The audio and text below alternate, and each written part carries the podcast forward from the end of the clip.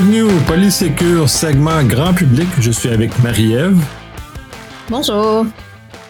Et euh, nous allons aborder euh, ce que Google a mis dans l'actualité avec le fait qu'il va rendre ça obligatoire, c'est-à-dire l'authentification multifacteur, l'authentification deux facteurs, le MFA, le 2FA, le 2-step verification ou l'étape à deux, l'authentification à deux vérifications. Donc, on va un peu démystifier qu'est-ce que c'est, puis les bénéfices, puis d'où l'importance de le faire et pourquoi Google nous pousse, entre autres, à, aborder ce genre de choses. Donc, euh, le plancher est à toi. Oui, donc euh, on en entend parler depuis quelques années de l'authentification à deux facteurs. Donc, euh, premièrement, on pourrait commencer par le définir. Donc, Nicolas Loïc, qu'est-ce que l'authentification à deux facteurs? Ben, essentiellement, c'est que euh, quand on utilise un mot de passe, ça, c'est un facteur. C'est quelque chose qu'on connaît. Donc, on produit quelque chose qu'on connaît, donc on, présente un facteur. Un deuxième facteur, dans ce cas-ci, c'est-à-dire qu'il faut faire quelque chose que soit qu'on est ou soit quelque chose qu'on possède. Dans ce cas-ci, c'est ce qu'on va souvent utiliser ce qu'on possède, donc euh, soit un jeton, un, téléphone ou ainsi de va servir de deuxième facteur, donc de deuxième élément qui va servir à prouver qu'on est bien qui on est finalement. Je crois qu'au début, là, ça avait commencé plus avec le numéro de téléphone, Facebook, puis Twitter avait comme euh, instauré ça. Puis plus récemment, c'est devenu plus des applications comme euh, le Google Authenticator. Est-ce que je me trompe? Ben, oui et non. C'est que dans les, très, très débuts, il y avait deux choses. Dans les, dans les équipements, dans les services grand public comme Twitter, Facebook, effectivement, tu envoyais un SMS sur ton numéro de téléphone où il t'appelait puis te donnait un numéro que tu, euh, verbalement, que tu aurais euh, remarqué dans, la page web en question. Effectivement, d'un côté grand public, d'un côté plus entreprise, pour ceux qui connaissent les, les, les tokens euh, RSA, les jetons RSA qui sont largement été utilisés pendant très longtemps avec un numéro qui change numéro à six chiffres qui change à toutes les minutes ou à toutes les 30 secondes, tout dépendant. Donc, euh, c'est ce genre de choses-là où on a euh, cette représentation-là. Ça l'a évolué. Euh, Google Authenticator n'est pas si récent que ça non plus. Il date déjà quand même de plusieurs années. et ils ont, ils ont tous sorti leur, leur, leur, déclinaison de ça. L'avantage, c'est que là, maintenant, on a un logiciel qui nous permet de stocker dans notre téléphone, dans nos choses, donc qui est un peu un peu, un peu mieux, un peu plus facile d'utilisation, un peu plus facile, un peu plus commode en termes d'expérience de, utilisateur. Oui, je viens de me rappeler euh, il y a plusieurs années qu'il fallait appeler, puis donner un numéro, puis là, il fallait que tu l'écrives. C'était un peu, euh, un peu plus euh, fastidieux, mais oui, je viens de me souvenir qu'il y a déjà eu ça. Puis, est-ce que dans le fond, l'authentification à deux facteurs, c'est de fournir une donnée que seuls nous connaissons. Euh, c'est sûr que c'est beaucoup euh, en lien avec les téléphones parce qu'on l'a toujours en notre possession. Y a-t-il d'autres types d'informations qu'il peut y avoir dans une authentification à deux facteurs autre que le numéro de téléphone ou quelque chose qui vient de notre téléphone? Euh, ben, je mentionnais les jetons RSA, donc on peut avoir des jetons physiques qui peuvent représenter ce deuxième facteur-là aussi. Donc, c'est quelque chose qu'on possède, le dit jeton. Donc, à ce moment-là, lui, il représente cet élément-là. Euh, la YubiKey, la, Google Titan, qui sont plus largement connus. Un peu plus compliqué l'utilisation pour l'utilisateur euh, régulier, pas, pas régulier, mais l'utilisateur euh, standard, le, le non spécialiste. Donc, ça demande peut-être quelque chose d'un peu plus exigeant plus difficile que euh, le, SMS ou euh, le, Google Authenticator qui est beaucoup plus intégré. Puis même, on peut aller plus loin. Euh, Microsoft a sorti, dans le fond, dans son équivalent, le Microsoft Authenticator, qui eux autres vont utiliser pour brancher à leurs services comme Hotmail, Outlook maintenant, ou leurs services corporatifs. Et dans ce cas-là, les autres vont utiliser un, push. C'est-à-dire qu'au lieu d'avoir à écrire un numéro à six chiffres, qui est un peu embêtant, ils vont juste envoyer une, alerte sur ton téléphone. Ils vont dire OK, oui, j'approuve euh, c'est bien les bel et bien moi qui, euh, qui fait ce genre de choses-là.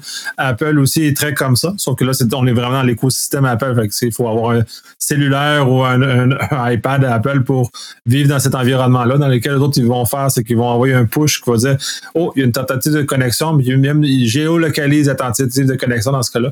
Fait ça permet encore plus facilement de savoir qui se branche et si c'est légitime ou pas. Et ensuite, ils demandent de saisir un code à six chiffres qui est envoyé sur l'appareil qui, euh, qui sort. Si on en a plusieurs, c'est tous les appareils qui le reçoivent. Si on en a juste un, là, c'est plus embêtant. On a juste un appareil qui, euh, qui reçoit le code. Ils sont à peu près comme ça. Google aussi, maintenant, quand on a l'application Google installée sur notre téléphone, il va, il va pousser le fait, c'est-tu bien, bel et bien toi qui essaie de s'authentifier? On peut, on peut confirmer de façon euh, légitime, confirmer que c'est bel et bien nous. Ou dans un cas où ce n'est pas nous, de dire non, c'est pas nous, puis ensuite d'amorcer le processus de, vérification pourquoi notre compte a été eu une tentative de connexion illicite sur notre, sur notre compte à ce moment-là. Oui, c'est vrai, quand on est dans des euh, systèmes euh, connectés un peu comme Apple, on reçoit des notifications, puis c'est assez simple, on fait juste approuver ou pas. Puis euh, les jetons, pour ceux peut-être qui n'ont qui ont pas connu les jetons en entreprise, là, c'est vraiment comme une espèce de, de, de, porte-clés, si on veut, numérique, là, qui change de numéro à chaque 30 secondes, un peu comme le Google Authenticator, mais plus digital que tu dois physiquement avoir avec toi pour te connecter. Là. Donc, euh, c'est sûr qu'on a de la belle technologie, puis ça continue d'avancer dans ce sens-là. Donc, euh, pourquoi qu'on a l'authentification à deux facteurs? C'est principalement pour euh, valider que c'est la bonne personne derrière l'écran, qu'on est la bonne personne qui utilise l'équipement en question. Y a-t-il d'autres raisons pourquoi qu'on utilise l'authentification à deux facteurs? Ben, c'est d'autant plus important maintenant l'utilisation de, l'authentification en deux facteurs puisque le mot de passe est fondamentalement faible. Les utilisateurs, puis là, euh, je lance le rush à personne, vont tendance à répéter ou euh, à réutiliser le même mot de passe sur plusieurs sites. Donc, on, les, gens ont de la misère, puis c'est humain de, prendre des mots de passe complexes, de changer régulièrement pour avoir un gestionnaire de mots de passe à ce moment-là, ce qui est un enjeu en soi, puis qui, ajoute de la complexité, qui n'est pas nécessairement à, la portée de tous quand on est un peu moins habile avec les technologies. Euh, donc, c'est là où arrive le, le, le, le du facteur. Puis c'est bien compensé aussi tout le fait que, puis ça, maintenant, c'est c'est répandu. Le fait que les mots de passe se sont trouvés dans le dark web avec toutes les fuites de données qu'il y a eu dans les, disons, cinq, cinq années qu'on entend davantage. Euh, souvent, les mots de passe sont suivis là-dedans. Il y a des sites comme euh, euh qui vont justement lister si votre mot de passe s'est retrouvé sur euh, ces sites-là. Donc, il est fort probable que les mots de passe se soient retrouvés sur des sites euh, malveillants, des sites dans le dark web, dans les, endroits où ce genre d'informations circulent. Donc, déjà, de un, ils peuvent réutiliser cette information-là.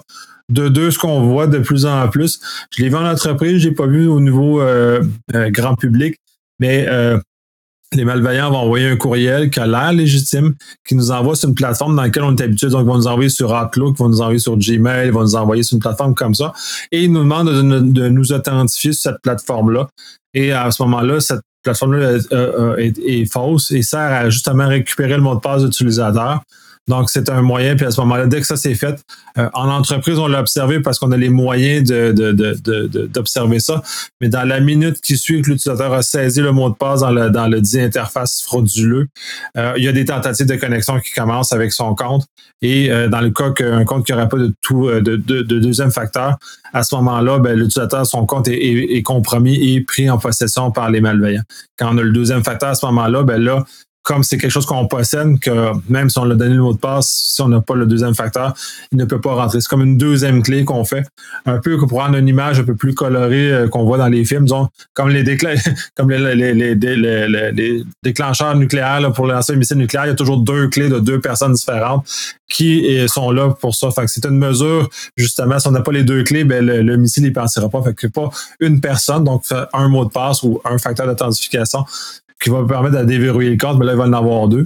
Puis avec maintenant les technologies qu'on a entre les mains, c'est relativement facile d'application, euh, même si euh, certains, certains éléments comme le SMS est quand même considéré pas sécuritaire selon euh, ce qu'il y a beaucoup de commentateurs en sécurité vont tendance à dire ça. Par ailleurs, même si c'est pas sécuritaire, c'est pas parfait, c'est déjà beaucoup mieux que de pas en avoir du tout parce que de ce moment-là, il faut rerouter votre téléphone puis c'est beaucoup plus compliqué. Euh, puis d'aller beaucoup plus loin comme ça. Donc, à ce moment-là, déjà d'avoir ça, c'est suffisant. Dans les institutions financières, on commencé à le mettre en œuvre. Fait beaucoup d'éléments, beaucoup de places ont commencé à le mettre en œuvre. Euh, comme je mentionnais plus tôt, Google va l'obliger justement pour aider, pousser les gens, une petite poussée pour adopter des meilleures pratiques, puis justement réduire les, les, les problèmes, réduire les, les, les, irritants de, de, se faire voler son compte. Puis l'autre volet d'un compte, puis c'est souvent les comptes courriels qui sont, euh, sont ciblés. Puisque ceux-ci sont souvent rattachés à tous nos autres services qu'on utilise euh, dans, euh, dans le grand monde du numérique. Donc, si on se fait voler notre adresse courriel principale, euh, c'est généralement celle-là qui est utilisée pour faire la réinitialisation des mots de passe. Donc, si on parle de contrôle de cette adresse-là, ben, à ce moment-là, le malveillant peut commencer à venir commencer à, piocher dans l'ensemble de nos services et aller soit, soit réinitialiser le mot de passe si le mot de passe n'est pas le même, ou commencer à faire des manœuvres comme ça qui sont beaucoup plus euh, euh, dommageables à notre, euh, à, notre vie, à notre vie numérique. C'est un très bon point. Donc, le, mot de passe n'est plus aussi sécuritaire qu'il l'aurait peut-être déjà été. Donc, le, le, mot de passe devient fragiliser, euh, vient fragiliser un peu toutes nos, nos informations. C'est intéressant. Euh, puis j'ai bien aimé ton image là avec euh, les deux clés pour les attaques nucléaires. Là, j'ai revu des épisodes des Simpsons dans ma tête, des belles caricatures. Puis c'est vrai là, que les institutions financières ils ont, ils ont été forts là-dessus. Là. Je me souviens euh, Desjardins m'avait envoyé une, notification sur mon téléphone pour approuver ma connexion, puis j'avais pas répondu la bonne chose. Là. Fait que dans, tous les cas, quand on se trompe, là, c'est pas la fin du monde. J'avais appelé chez Desjardins, puis ils avaient été super compréhensifs. Ils ont juste euh, confirmé mon, mon identité euh, autrement, là, un petit peu plus, un petit peu plus complet comme questionnaire, là, mais au, on, peut encore se tromper, même si on dit que la connexion est pas bonne, euh, n'ayez crainte. Euh, puis, est-ce que c'est efficace? Est-ce qu'avec euh, l'authentification à deux facteurs, on est béton, puis on est, on est protégé à 100% contre les malveillants? On peut jamais être protégé à 100%. Ça, c'est un peu malheureux dans tout ça. C'est ça arrêtera jamais. C'est une course sans fin. Mais déjà, d'avoir mis ça en place vient élever la barrière suffisamment haute pour que les malveillants euh, euh, ne s'en prennent pas aux, gens les plus euh, communs. C'est-à-dire, puis à ce moment-là, naturellement, comme c'est des, malveillants, c'est des criminels type classique, ils vont s'attaquer à les cibles les plus faciles. Donc, à ce moment-là, si on active le deuxième facteur sur nos comptes, on ne devient plus la cible la plus facile. Là, là si on s'est déplacé ailleurs. c'est plate de dire qu'il y a quelqu'un d'autre qui va se faire avoir dans ce contexte-là. Donc, c'est d'autant plus important de, de propager la nouvelle et de faire que tout le monde ait ce genre de choses-là, justement pour relever le niveau. Une fois que le niveau est relevé, je ne sais pas si ce facteur, ils vont trouver d'autres stratégies. Déjà, les SMS ont déjà été démontrés comme étant plus faibles comme, comme deuxième facteur même si c'est mieux que rien, c'est quand même plus faible. Mais on va le voir, ce type d'attaque-là, dans les cas des, personnes euh, importantes, euh, dans le cas de la, fraude du président, par exemple, ou les gens qui sont des dirigeants d'entreprise qui vont se faire attaquer parce qu'ils ont euh, la capacité de faire des gros virements monétaires, par exemple, des choses comme ça. Donc, ça va être des gens qui vont être plus ciblés, qui sont plus propices à ce que l'attaque sur un SMS se fasse sur eux. Pour la plupart des gens, ce genre de situation-là est peu probable, ce qui fait que c'est très bien. Euh, l'avantage des applications, c'est que euh, soit la clé, c'est un secret partagé, donc à ce moment-là, euh, le malveillant ne peut pas la connaître, ou c'est un, code de, comme Microsoft Authenticator ou Google ou même Facebook sont comme ça aussi. Yahoo sont à peu près toutes comme ça maintenant. Quand on a une application de leur, leur, de leur compagnie d'installer, ils vont l'utiliser comme levier pour nous authentifier. Fait que ça, c'est en mode push, puis en mode push, c'est beaucoup plus difficile de venir s'interposer. Probablement pas impossible. Il va prendre des champs de recherche qui vont des, malveillants qui vont chercher là-dessus puis ils vont trouver une, stratégie. Mais à l'heure actuelle, il n'y a pas de moyen connu à ce que, ou en tout cas de, de grande envergure qui permet de, contourner ce genre de choses. Fait que ça l'amène pour quelques années une sécurité suffisante à nos comptes et à nos différents, euh, nos différents outils. C'est très, très intéressant. Donc, euh, de ce que je comprends, peu importe la, la, protection qui est en place, ce n'est qu'une question de temps avant que les malveillants trouvent une façon de, de, contourner ces mesures de sécurité-là. Mais de ce que je comprends aussi, c'est que c'est un incontournable d'y adhérer. Comme ça, ben, on est toujours euh, à, à l'affût euh, des dernières technologies pour nous sécuriser. Donc, plus qu'on est à la traîne, moins qu'on embarque dans le bateau rapidement, on, est, on devient les plus vulnérables du groupe, là, en fait. Tout à fait. Puis c'est un, c'est un certain problème parce que justement, les malveillants vont s'en prendre aux plus vulnérables. On le voit beaucoup dans, dans, dans le numérique. Euh, les personnes de, plus âgées ont un peu plus de misère à appréhender comment fonctionne la technologie.